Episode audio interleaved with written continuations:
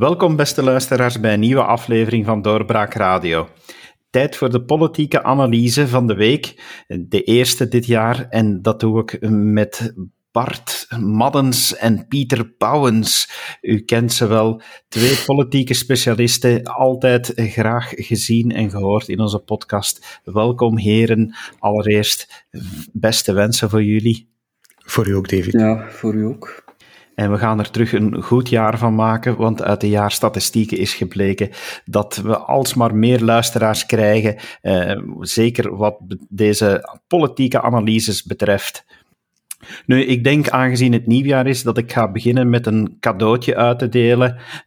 Misschien eerst aan jou, Bart. Ik geef jou de gunst van op café te mogen gaan, want blijkbaar is dat, volgens de voorzitter van Vooruit, is dat toch wel tegenwoordig een gunst die je moet verdienen. Vindt u dat ook, dat dat een gunst is en dat de overheid zich daar mag mee bezighouden? Ja. Ja, het is momenteel in de praktijk natuurlijk wel zo, hè. Maar ik moet eerlijk zeggen dat ik toch wel koude rillingen kreeg toen ik Conner Rousseau bezig hoorde in Terzake daarover.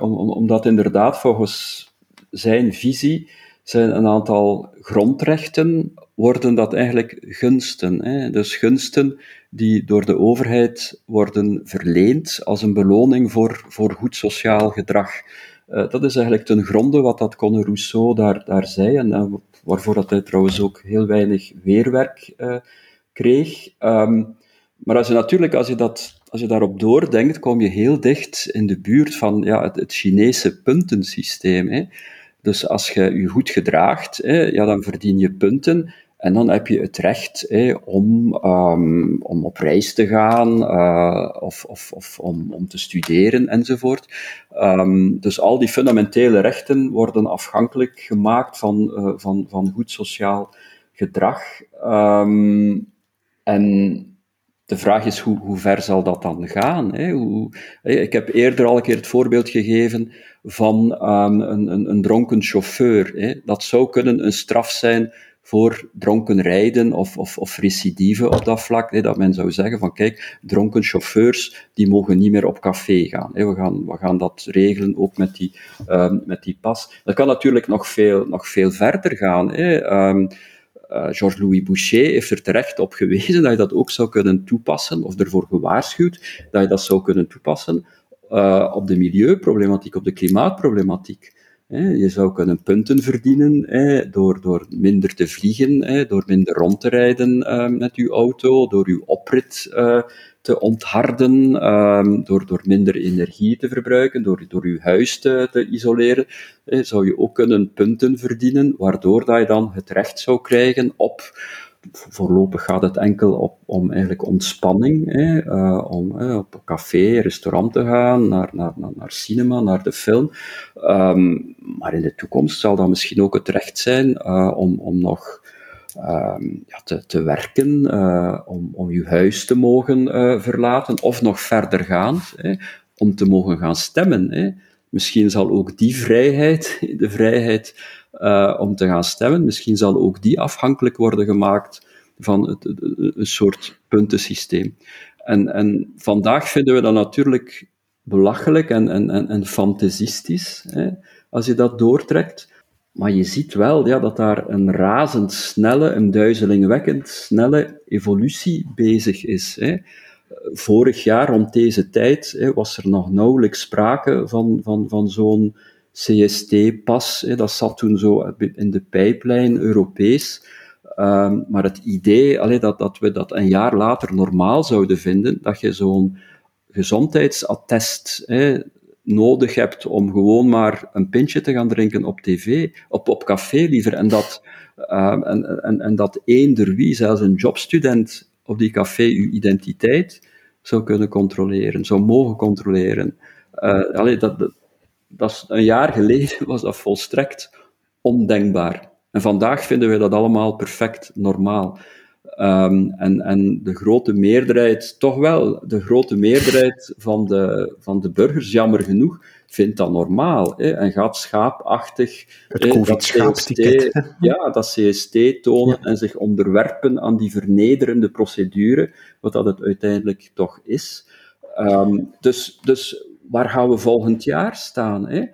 De premier Alexander De Croo zegt nu al van ja, dat zal 2 à 3 jaar duren, dat COVID-safe-ticket. Dus dat betekent dat over 2, 3 jaar dat iedereen dat perfect normaal zal vinden, dat je eigenlijk dat je identiteit gecontroleerd wordt als je gewoon weg op café gaat. Dus we zitten daar echt op een heel gevaarlijk hellend vlak in de richting van een Chinees-achtige, China-achtige totalitaire samenleving. En zoals ik in het begin al zei, dat bezorgt mij echt koude rillingen. Ook omdat je merkt dat eigenlijk het verzet daartegen relatief beperkt blijft. De instanties waarvan je zou verwachten dat ze aan de alarmbel trekken, dat ze zich daartegen verzetten, doen dat eigenlijk niet. Je zou verwachten dat de liberale partij aan de alarmbel trekt, dat die garant staat voor onze fundamentele vrijheden. Dat is in Vlaanderen vandaag niet zo. Dat is nog wel zo in Franstalig België met Georges-Louis Boucher. Dat is in Vlaanderen niet meer zo met Open VLD. Integendeel. Je zou verwachten dat de media zich daartegen verzetten. Dat is niet zo. De media gaan daar helemaal in mee. De media zijn in deze discussie de spreekbuis van het regime. Je zou verwachten dat intellectuelen en academici zich daartegen verzetten. Dat is ook niet het geval, of toch maar in zeer beperkte mate. En diegenen die zich dan effectief toch verzetten, ja, die worden gestigmatiseerd en gebannen uit de mainstream media. We komen inderdaad, vind ik dan toch, Pieter, dat we stilaan zien dat we naar een maatschappij gaan waarin een overheid zeer snel niet alleen maar controleert, maar ook zeer sterk sturend gaat werken en dwingend sturend gaat werken. Staat u dan er verwonderd van dat er inderdaad zo weinig weerstand is en dat we niet massaal daartegen protesteren? Ja, ik was echt gechoqueerd als ik die uitspraak zag van Conner Rousseau op Terzake gisteren. Echt gechoqueerd. En ik was nog meer gechoqueerd door het feit dat daar, zoals Bart zegt, geen weerwerk tegenkomt.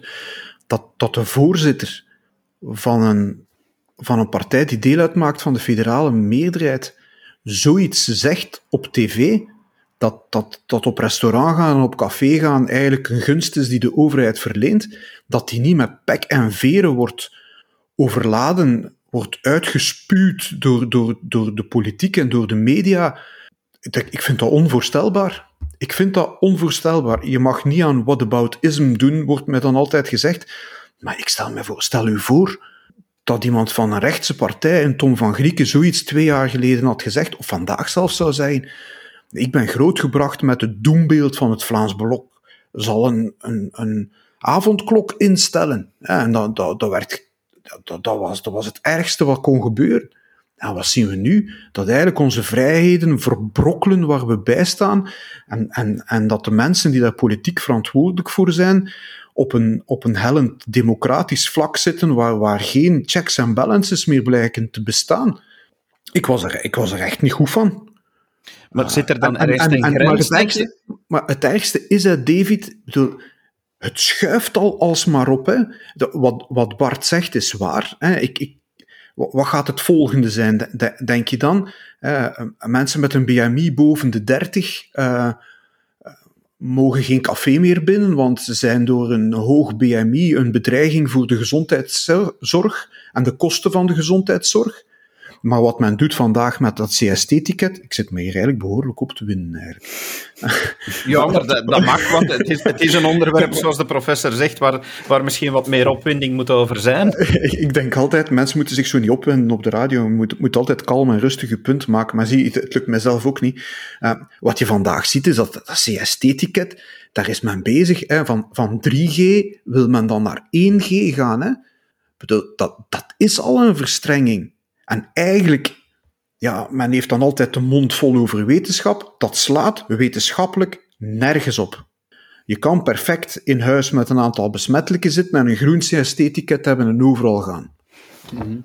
Dus ja, het slaat gewoon nergens op. Eigenlijk de enige G, David, die eigenlijk aan dat ticket zou mogen hangen, als je het dan toch doet, is getest. Ja, inderdaad. Dat is de enige zekerheid. Ja, en dat wil ik nu zelf even toevoegen. Ik heb nu net op reis geweest doorheen Europa. Ik heb een aantal landen bezocht en dan zie je dat er toch heel veel landen, zelfs de ons omringende landen, dat daar ook met controles wordt gewerkt, maar dat de verstrenging gebeurt door en je moet ook recent getest zijn, want enkel en alleen maar gevaccineerd, dat zegt eigenlijk niet of dat je het virus aan het verspreiden bent. Natuurlijk niet, ja. Dat is ook net, ik bedoel, dat is ook een punt, hè. Dat is eigenlijk een tweede punt. We hebben eerst Conner Rousseau en daarnaast heb je eigenlijk onze premier, Alexander De Croo, die nu door een factcheck, met alle lof deze keer dan voor de standaard, die het dan toch gedaan hebben om een uitspraak van De Croo te factchecken en als niet waar te bestendigen. Maar dat is dus eigenlijk de premier van dit land die medische nonsens komt verkopen op de televisie. Hè? En daar eigenlijk ook... Ja, goed, Peter De Roover heeft daar een paar pertinente vragen over gesteld aan de minister van Volksgezondheid, die daar eigenlijk amper of tot niet wou op antwoorden. Ik ben benieuwd en ik hoop dat er in de Kamer daar wat vragen over worden gesteld. Maar dat is toch ook van een ongezien laag niveau, vind ik persoonlijk. Ik ben geen grote voorstander van factchecks. Ik vind dat allemaal maar wat opinieachtige clickbait. Maar in dit geval moeten we nu toch ook wel zeggen, ja, waar gaan we naartoe? Dat politici met valse voorwendselen al van alles beginnen te zeggen in de media, zowel voor als tegen, is dat eigenlijk onverdraaglijk. Hè? Mm. Nu, in dit geval betreft, gaat het over de premier. Mm.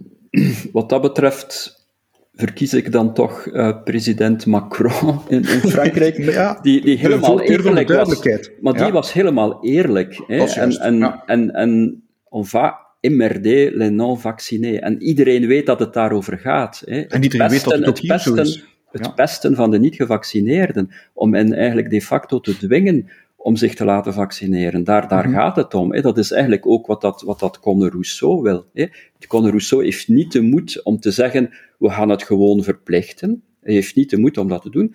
Maar we gaan de niet-gevaccineerden pesten. We gaan ze zoveel mogelijk pesten.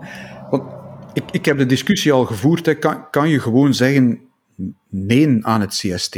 Hè? In principe kan je dat. En ik ken een aantal mensen die dat doen, ik heb er ook veel respect voor, die zeggen, ja, kijk, ik ga niet mee gaan eten, want ik wil nergens binnen gaan waar er een CST is, ik ben daar tegen. Ik heb daar veel respect voor. Het probleem is, ik sta niet alleen in dit leven. Ik heb een gezin. Als ik die keuze maak, dan sleur ik mijn hele gezin mee in die keuze. Kunnen wij eigenlijk, bij wijze van spreken, zelfs niet meer op reis gaan, kunnen wij niets meer gaan eten, kunnen wij nergens nog naartoe. Dus ik word eigenlijk door de overheid gedwongen om in het COVID-schaapticket mee te gaan. Ik word eigenlijk als een schaap in de kudde gedwongen. En ik voel me daar bijzonder ongemakkelijk bij, moet ik zeggen. Moest ik 20 jaar jonger zijn en geen kinderen hebben, dan denk ik dat dan weet ik niet of ik mijn booster nog zou gehaald hebben. Omdat ik ook denk dat de medische noodzaak daarvan grotendeels wegvalt.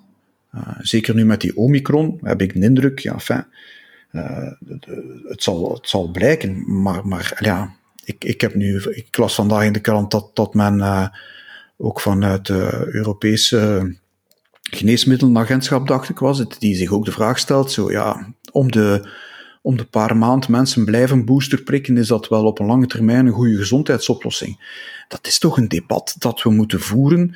En dat met die verplichte vaccinatie toch echt dringend moet gevoerd worden.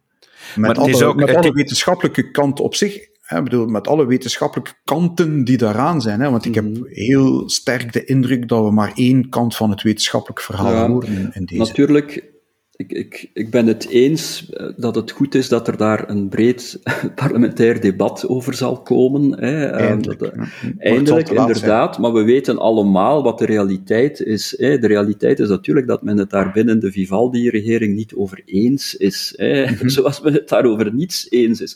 Dus natuurlijk, alleen nu zeggen van we willen daar een parlementair debat over, is natuurlijk ook een manier om het debat te ontwijken en dat een beetje voor zich uit te duwen. Ik denk, natuurlijk de socialisten zijn voorstander van die verplichting. Dat sluit ook het meest aan bij hun ideologie. Meer impact geven van de overheid. De overheid zorgt voor het collectiviseren van de gezondheidszorg.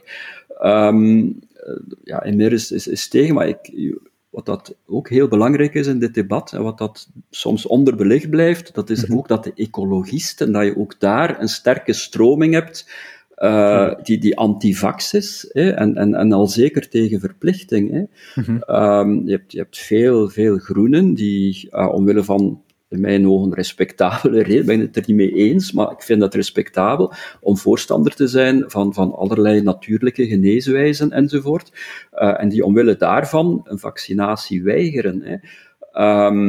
En ik heb ook altijd het gevoel gehad op de coronamarsen, dat daar eigenlijk vrij veel ecologisten aanwezig zijn, vooral ecolo. Het is ook niet toevallig dat de minister van Volksgezondheid in Brussel, Alain Maron, ook daar op de rem staat en duidelijk niet happig is om dat eigenlijk op te dringen, die vaccinatie. Dus vanuit die hoek komt er eigenlijk heel veel tegenwind. Dus dat zal een groot probleem zijn voor Vivaldi. En ik weet niet. En als de Groenen dat dan toch zouden aanvaarden, zowel Groen in Vlaanderen als Ecolo in Franstalig België, zal dat op veel verzet stuiten bij hun achterban. Ook bij VLD, Bart, hè? Ja, Bart, je noemt daar, op VLD kom ik straks nog even terug, Pieter, maar Bart, je noemt daar nu die betogingen. We hebben die eerste betoging gehad, die was echt groot, die stond voor iets. Maar de betogingen die daarop gevolgd zijn echt heel wat kleiner. Dat wordt bijna folklore.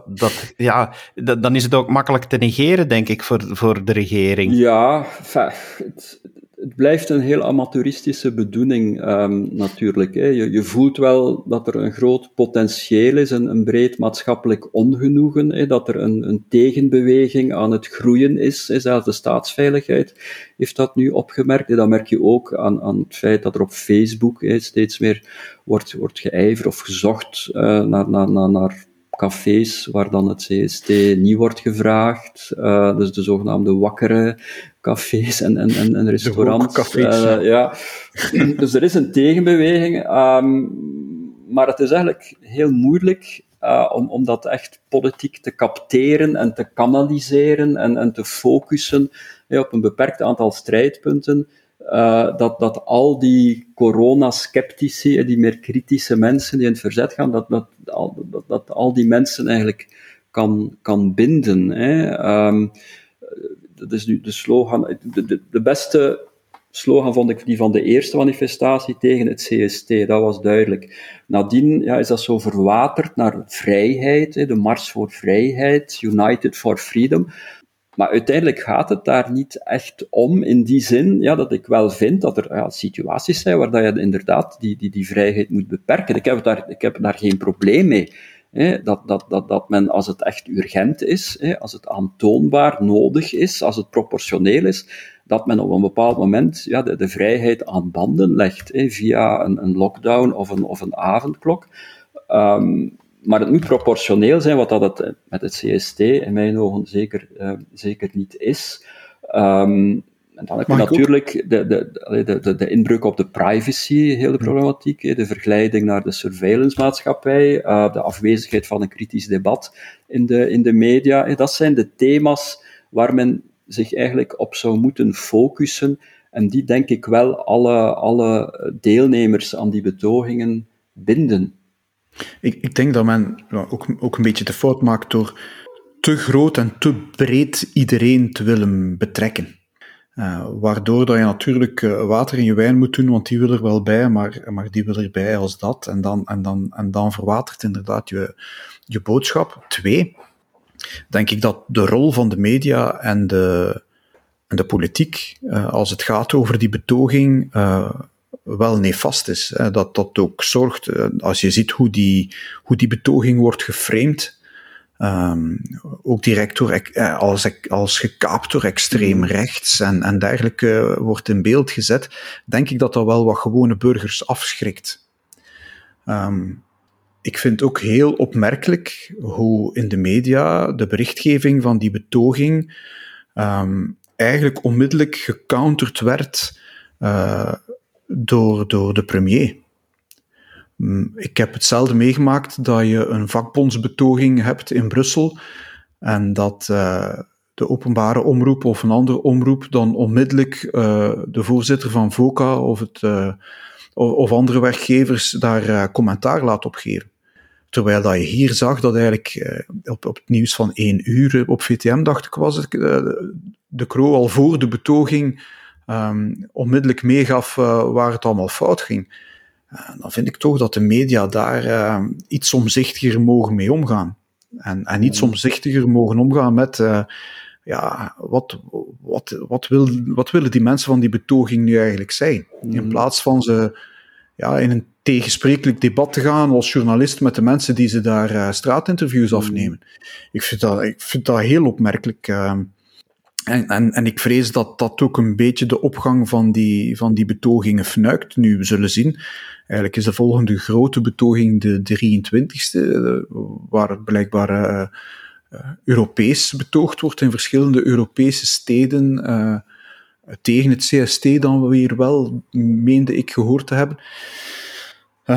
Maar we zullen zien of die beweging er inderdaad in slaagt om breed te werven. Om eigenlijk een soort nieuw middenveldbeweging die eigenlijk vanuit de sociale media werft en vanuit allerlei kleinere groepjes en niet vanuit die traditionele grote middenveldorganisaties, of die erin slaagt om het verder uit te bouwen, of dat het bij één grote betoging blijft en dan eigenlijk als een pudding in elkaar zakt. Mm-hmm. Daar ben ik wel benieuwd voor om dat te zien. Ja, misschien nog één ding daarover. Dus vorige zondag, ik was daar, dus het zogenaamde geweld was echt anekdotisch. Hè? Ik bedoel, dat zijn qua jongens die daar een paar kerstbomen in brand gestoken hebben. En dat is dan uitvergroot in de media.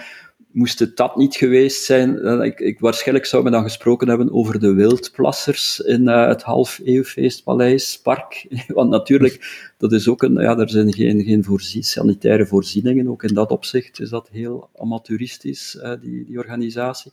En de mensen die daar zijn, natuurlijk, die hebben oftewel geen CST, kunnen niet zomaar een café binnenlopen, of willen het zoals ik niet tonen. Dus dat is natuurlijk een probleem.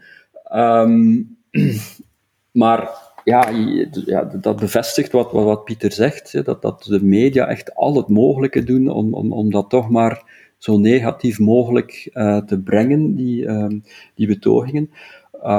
En dan een tweede punt is natuurlijk de vraag van, doet men er eigenlijk wel goed aan om heel veel betogingen te organiseren? Dus eigenlijk, dat is een helse frequentie. Dus er zijn er al 4 geweest, coronamarsen.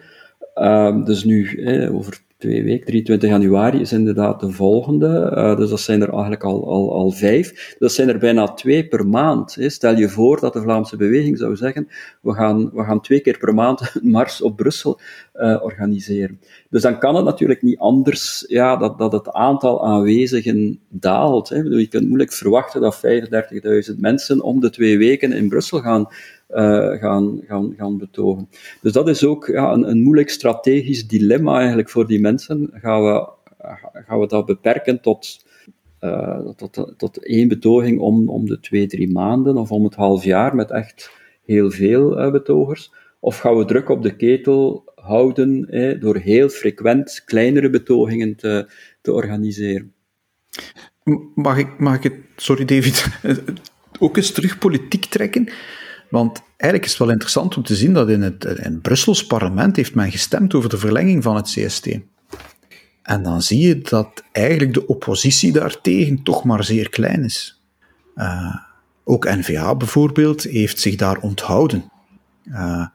Omdat ze natuurlijk gevangen zitten in een systeem waar dat ze Vlaams in de regering zitten. En als ze dan in Brussel gaan tegenstemmen, brengen ze die Vlaamse regering in de problemen. Dus daar zie je dat ook eigenlijk heel de structuur van dit land en die verschillende regeringen, die partijen ook in moeilijkheden brengen om daar echt vol tegenin te gaan. En dan kom ik op wat ik daarnet ook wou zeggen. De naam Open VLD is ook al gevallen. Bart, je had het ook al over de liberalen, die eigenlijk zouden moeten opkomen voor die grondrechten. Als we kijken naar Vlaanderen, ja, dan heerst er bijna het gevoel, de enige echte liberaal die we nog kennen, komt van de andere kant van de taalgrens en noemt Boucher. Is dat de verdere neergang van Open VLD, dat zij helemaal niet stilstaan bij de verdediging van die individuele grondrechten? Ja, het ergste is dan nog dat Boucher op de Vlaamse televisie komt zeggen dat hij zich wel aan zijn programma houdt waar hij als voorzitter mee verkozen is. Ik vond dat eigenlijk wel bijzonder pijnlijk. Het is in elk geval pijnlijk dat dan eigenlijk de liberalen, dat de familie is die nog een schijn van eenheid probeert op te houden. Het is ook de enige partij waar dat eigenlijk telkens de twee liberale partijen altijd samen of niet deel uitmaken van de federale regering. Het zijn de Vlaamse die de MR erin getrokken hebben eigenlijk in deze regering. Ja, want de Wever wou die droppen in augustus. Wanneer was het? 2020, denk ik. Hè? Ja. Ja, inderdaad. En het is Egbert Lachaert die gezegd heeft van nee, we willen per se ook met de MR regeren. En dat is eigenlijk dat heeft heel het akkoord PS-N-VA gekelderd. Ja, heeft de Vivaldi gemaakt, die bubbel. En heeft dus het is inderdaad nu pijnlijk dat Georges-Louis Boucher Open VLD in de tang neemt en Open VLD in Vlaanderen voortdurend confronteert met het gebrek aan consequentie en zowel op vlak van grondrechten als op vlak, daar hebben we het eerder al over gehad, over kernenergie. Dus Open VLD zit natuurlijk in heel slechte papieren, je merkt dat ook in de opiniepeilingen. En dat is volgens mij ook de reden waarom je nu ziet op lokaal niveau dat er meer en meer VLD, liberale burgemeesters zijn, die afstand nemen eigenlijk van de partij, die nu al aankondigen dat ze in 2024 onder een andere naam zullen deelnemen aan de verkiezingen als teamburgemeester. Dat was in Kortrijk zo al in 2018. Bart Tommelijn evolueert ook in die richting, Matthias de Klerk. En nu... Ja, met haar opiniestuk heeft Gwendoline Rutten toch ook het terrein bouwrijp gemaakt, om zo te zeggen, om hetzelfde te doen in Aarschot. Hè. Dus heel, heel cru en overdreven uitgedrukt zou je kunnen zeggen dat de ratten het zinkende schip aan het verlaten zijn. En dat heeft ook te maken met de heel bizarre timing die we in 2024 zullen hebben. Hè. Dus je zult in eind mei, dus federale Vlaamse Europese verkiezingen, en dan heel kort nadien, begin oktober, 4 maanden later, heb je dan de lokale verkiezingen. Ja. Dus die liberalen weten zeer goed, dat is 1, dat de kans heel groot is dat Open VLD slecht scoort in mei 2024. En dat zal afstralen op de verkiezingen 4 maanden later, omdat de kiezer die kiest liever voor de winnaar. Dus zo'n verkiezingsresultaat werkt altijd lang door. Je ziet dat ook in de opiniepeilingen. Dus de liberalen redeneren nu al van, we moeten zien dat we ons in 2024, in de lokale verkiezingen, dat we afstand kunnen nemen van die verliezende open VLD. Het is niet alleen VLD die dat doet, hè, Bart? Het is ook, je ziet hetzelfde gebeuren bij CD&V-burgemeesters. Hè? Ja. Waar daar een aantal ook al duidelijk hebben aangegeven, niet onder de naam CD&V te zullen opkomen, maar ook onder zoiets als lijstburgemeester. Om dezelfde reden. En door het nieuwe kiesdecreet krijg je als grootste partij ook een voordeel in die lokale verkiezingen. En verwacht men ook heel veel kartellijsten van burgemeesters en van partijen die... een lossere ideologische koers varen en waar men dus op het centrum, afhankelijk van bepaalde populaire figuren in gemeenten of in steden, coalities gaat krijgen tussen partijen, traditionele partijen, en waar je dus eigenlijk waarschijnlijk de facto naar een soort links- en rechtsblok gaat, met al dan niet N-VA bij het rechtse blok of alleen en dan nog eens Vlaams Belang alleen. Waardoor je op een heleboel plaatsen een heel eigenaardige politieke situatie dreigt te krijgen. Mm-hmm. Die het wel heel boeiend zal maken om die lokale verkiezingen te volgen. Ja. Maar het is wel de implosie, als je dat zo'n sterk woord mag gebruiken, van die traditionele partijen. En ja, zeker bij CD&V, waar die lokale macht hun laatste fundament eigenlijk, een laatste burcht is die nog niet ingenomen is in Vlaanderen. Maar natuurlijk zijn die burgemeesters, zowel bij VLD als bij CD&V, ja, die staan veel losser van die nationale partij dan parlementsleden die strikt in de lijn moeten lopen of ze zijn een plaats kwijt. Zo'n plaatselijke burgemeester heeft de naam VLD vaak niet nodig of CD&V vaak niet nodig om verkozen te worden. Nee, maar bij Open VLD, indien het inderdaad zo is dat Egbert Lachaert stilaan moet beginnen te zoeken waar het lichtknopje zit in de Melzenstraat, ja, dat moet je toch ook zeggen, oké, maar er zijn nog altijd liberale kiezers. Gaat er dan daar niet op een gegeven moment een grens bereikt worden, waardoor sommigen gaan opstaan en terug een echte liberale partij gaan willen maken? Ja. Dat is de opstand van de burgemeesters die we eigenlijk al eind 2019 gehad hebben. Hè. Dus die lokale liberalen, die voelen zich zeer snel, zeer, zeer slecht in hun vel. Hè. Die voelen ook wel dat die Vivaldi-mayonaise niet echt pakt. Maar het interessante van het opiniestuk van Gwendoline Rutten was eigenlijk ook dat zij het belang van ideologie heel sterk ontkende. Hè.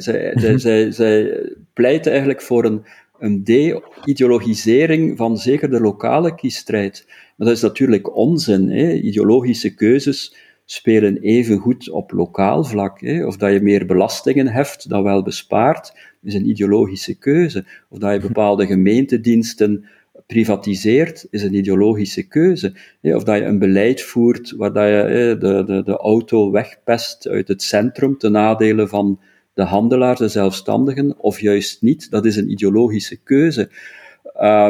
En dat is natuurlijk een tendens die je in het algemeen ook ziet bij Open VLD. Hè. Dus ook in verband met corona. Hè. Alexander De Croo heeft ook al verschillende keren gezegd van dat is geen ideologisch debat. Hè. We mogen dat niet ideologisch voeren. Dat is een kwestie van goed bestuur. Maar dat is het natuurlijk evident niet. Hè. Ik bedoel, dat is bij uitstek een ideologisch debat. Dat gaat over, we hebben het daar straks over gehad, de fundamentele grondrechten. En onder welke omstandigheden kun je die fundamentele grondrechten aan banden leggen? Wat is het belang van de overheid? Wat is de macht die je kunt geven aan de overheid? Hoe kun je de overheid aan banden leggen, controleren? Dat zijn in essentie ideologische debatten. Ik denk dat we bijna nog nooit zo'n in C ideologisch debat gehad hebben in de Belgische politiek. En dan zie je dat inderdaad Open VLD daarvan terugschrikt, dat debat niet wil voeren, tot grote frustratie van de achterban. Want ik denk dat die liberale achterban er voor een deel nog wel is. En je ziet, David, jij hebt er ook al een aantal in de podcast, de partij Vrijheid zeker, heb je hier ook al gehad. Inderdaad. Ik wik mijn woorden, maar je ziet dat je toch een aantal, politieke opportunisten hebt die het gat of het liberale gat in de politieke markt zien. Het gonst ook van de geruchten over Lijst de Dekker. Het is moeilijk om daar je vinger op te leggen, maar er zijn een aantal oud-parlementsleden van Lijst de Dekker die duidelijk heimwee hebben en die partij opnieuw oprichten willen. Die partij bestaat nog altijd. Ze heeft een burgemeester in Middelkerken, maar die eigenlijk opnieuw een doorstart willen maken. De moeilijkste kaap die ze daar blijkbaar moeten nemen is Jean-Marie Dedecker zelf overtuigen. Omdat die blijkbaar toch ook helemaal niet zou zien zitten. Tenzij natuurlijk, zoals hij zoveel jaar geleden zei, als de golf komt gaan we surfen, zei hij ooit in een debat dat ik modereerde. Misschien denkt hij dat opnieuw. Er zouden gesprekken zijn, ook met Jean-Marie. Er zouden ook gesprekken zijn tussen N-VA en de Dekker. Dus de Dekker zal zijn vel wel duur verkopen. Ook dat is politiek. Maar ik denk als een partij als Lijst de Dekker toch zou terugkomen dat liberalen wel kan pijn doen, dat mensen op rechts kan, of partijen op rechts kan pijn doen. Er zijn natuurlijk altijd liberalen die nu niet meer voor Open VLD willen stemmen en nooit voor het N-VA of Vlaams Blok bijvoorbeeld, of Vlaams Belang, zullen stemmen. Zoals er mensen zijn die nu misschien op N-VA stemmen, maar liever op lijst De Dekker zouden stemmen. Dus ik denk, ja, als VLD niet oplet, dat zo'n partij op rechts of op een echte liberale partij in Vlaanderen, als die opkomt, dat nog wel eens verschuivingen zou kunnen teweegbrengen. En dat dan de VLD echt in de problemen zou kunnen komen. Aangezien we het toch al hadden over het opiniestuk van Gwendoline Rutten, ga ik ook even een ander stuk uit de krant erbij nemen. Het is al iets wat ouder, maar we hebben elkaar nu niet gesproken omwille van de feestdagen. Het kerstinterview, zal ik het maar noemen, van Bart de Wever was ook, vond ik eigenlijk wel opmerkelijk. Ja, ik zou kunnen vragen van, wat zagen ze? En dan is het antwoord plankjes. Dikke planken. Ja, maar blijkbaar gaan er toch dikke en dunne planken doorheen de regering. En een partijvoorzitter die dat zoiets zegt, dat is toch ook wel opmerkelijk? Een N-VA-partijvoorzitter die zoiets zegt, is opmerkelijk. Ja, het was heel on-N-VA in elk geval, hè, om de eigen ministers af te vallen, en dan nog wel de belangrijkste, veruit de belangrijkste minister-president. Dat heeft mij verrast en eigenlijk ook wel een beetje onaangenaam verrast, omdat ik het ook wel onfair vond eigenlijk van Bart de Wever. Hè. Uiteindelijk, Jan Jambon zit in een heel moeilijke positie. Hè. Hij zit voortdurend in het oog van de coronastorm. Vergeet ook niet dat Jan Jambon daar als enige N-VA'er zit in het overlegcomité. Het is ook heel duidelijk dat Vivaldi de meeste touwtjes in handen heeft. Dus dat eigenlijk hoofdzakelijk een Vivaldi-aangelegenheid is, heel het coronabeleid. En je ziet ook dat dan Alexander De Croo, Frank van den Broeke, ook wel het coronabeleid misbruiken om de N-VA zoveel mogelijk in de tank te nemen, om Jan Jambon in de tank te nemen. Denk aan de invoering van CST in Vlaanderen begin november, als ik me goed herinner. En natuurlijk, Bart de Wever heeft daar een veel comfortabelere positie. Die kan dat als partijvoorzitter een beetje van op afstand bekijken en daar dan commentaar op geven. Maar Jan Jambon zit daar middenin.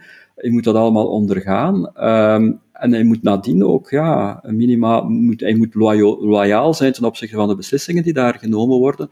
Wat hij ook doet, in tegenstelling tot bijvoorbeeld Frank van den Broeke. Maar Jan Jambon is altijd loyaal. Hij bijt op zijn tanden, maar hij verdedigt altijd die beslissingen. Dus soms heb ik wel iets van, wat heeft Jan Jambon in godsnaam misdaan. Hij communiceert knullig, amateuristisch, dat is zeker waar.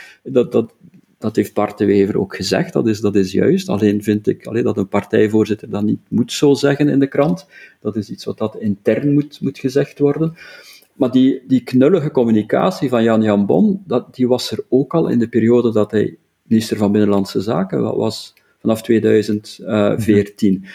Maar toen vond iedereen dat zoiets sympathiek hebben, iets authentiek. Daar werd eigenlijk niet zo zwaar aan getild. Terwijl dat vandaag constant wordt geridiculiseerd, waardoor dat er een negatieve perceptie ontstaat rond Jan Jambon. En natuurlijk, we moeten daar niet naïef in zijn. De operatie beschadiging Jan Jambon past natuurlijk in een bredere strategie om de Vlaamse autonomie belachelijk te maken en in discrediet te brengen. Dus het begint met, dit is de slechtste Vlaamse regering ooit, las ik in de morgen. Op een bepaalde, dat is natuurlijk onzin. Dat zijn mensen die zich de Vlaamse regeringen van Bart Somers en Patrick de Waal duidelijk niet goed meer herinneren. En dan, dus dan heel het verhaal van de negen ministers van Volksgezondheid, wat dat geen Vlaams, maar een Franstalig probleem is. Het is niet waar dat wat we zelf doen, doen we beter. Dat dan wat dan gekoppeld wordt aan pleidooien voor herfederalisering. Dus dat maakt deel uit van een veel breder narratief, waarbij men met het oog op de verkiezingen van 2024 het hele idee van Vlaamse autonomie in discrediet probeert te brengen. Ik denk dat je daar zeker een punt hebt, hè Bart, dat er een pervers effect speelt in politiek. Dat Jan Bon zit in de hoek waar de klappen vallen en dat, laat ons zeggen, de coronamaatregelen ook niet altijd enkel door wetenschap ingegeven zijn, maar ook wel wat politieke bedoelingen hebben. Die cultuur sluiten en dat dan weer openen en dat allemaal eigenlijk boven het hoofd van Jan Bon doen, die daar als minister van Cultuur bij staat te kijken en daardoor beschadigd wordt, daardoor ook door de cultuursector wordt aangevallen. Dat is niet alleen mooi meegenomen, dat was deel van de bedoeling. Daar ben ik echt van overtuigd. Dat men daar echt politiek spel speelt, ook op dat overlegcomité, daar ben ik van overtuigd. En er zijn ook mensen die daarbij betrokken zijn, ook kabinetsleden zijn er echt van overtuigd. 2, denk ik wel dat dat niet wegsteekt dat er een probleem is met Jan Bon en dat er een probleem ervaren wordt met Jan Bon, ook in de Vlaamse regering. Ook zelfs binnen N-VA-kabinetten van die Vlaamse regering voel je een ontevredenheid over Jan Bon die alsmaar toeneemt, omdat hij ook op dat overlegcomité zijn rol als minister-president niet ten volle zou spelen en veel te veel gaat voor iedereen te vriend houden in plaats van op tafel slaan en ja, dat hij ook daar knullig communiceert, dat hij niet de grote politicus is die zijn punt daardoor sleurt, wat er ook gebeurt. Dus die ontevredenheid neemt wel toe en ik denk dat het ook dat is dat Bart de Wever daartoe aanzet om zo'n uitspraak te doen. Om toch ook naar de achterban te zeggen van oké, we weten dat er een probleem is en ook dat op een of andere manier daarin tegemoet te komen. Ja, terwijl je probeert als partijvoorzitter de kool en de geit te sparen. Hè. Je geeft een compliment of je gooit een bloemetje aan Jan Bon, maar er zit wel een bloempot of een bloempotje aan. Dus het is een heel moeilijke situatie op dit moment voor de N-VA. En ik ben ervan overtuigd, moesten ze een galante exit vinden voor de minister-president, dat ze het ook zouden doen, maar die dient zich niet aan op dit moment. En de N-VA is er de partij niet naar om zomaar mensen die op die plaats staan bij het grote grof huisvuil te zetten. Er wordt ook gezegd dat Jan Bon na dit ook zou stoppen. Dat heb ik al gehoord. Dat hij zelfs niet de Europese uitweg zou nemen. Anderen zeggen hij zal die financiële uitweg graag aanvaarden. Anderen zeggen nee, hij is het beu. Dus ja, misschien moet je hem eens in de podcast vragen, David. Ik kan je het hem allemaal zelf voorleggen. Ja. Enfin, ik heb eens gekeken uit nieuwsgierigheid wanneer staatssecretaris Elke Sleurs is vervangen door Zuhal Demir in de vorige legislatuur. Dat was februari 2017. Dus dat was ongeveer dit moment. Ja, een staatssecretaris is geen minister-president, hè Bart? Nee, maar dat was een moment waarop ik kunt zeggen van oké, we vervangen die en dan tegen, dus over 2 jaar bij de verkiezingen, is iedereen dat vergeten. En vindt iedereen dat al normaal dat Zuhal Demir staatssecretaris is. Dus nu zou je er nog... Achteraf gezien ook geen slechte zet, hè? Van Elke Sleurs hebben we niet zoveel mee vernomen.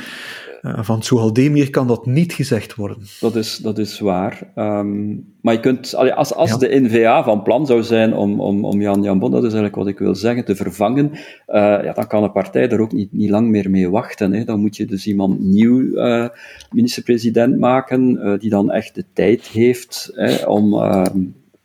zich waar te maken als minister-president en Jan Jambon te doen vergeten, voor zover dat zou kunnen lukken. Maar ik vrees eigenlijk, als dat de bedoeling zou zijn van N-VA, en natuurlijk, het lijkt erop alsof Bart de Wever dat aan het voorbereiden was met dat interview. Waarom zou hij dat anders gezegd hebben? Dus het lijkt erop alsof hij... de geesten wil voorbereiden daarop. Dan moet de N-VA dat nu doen. Maar ik denk dat de collaterale schade heel groot zou zijn. Hè.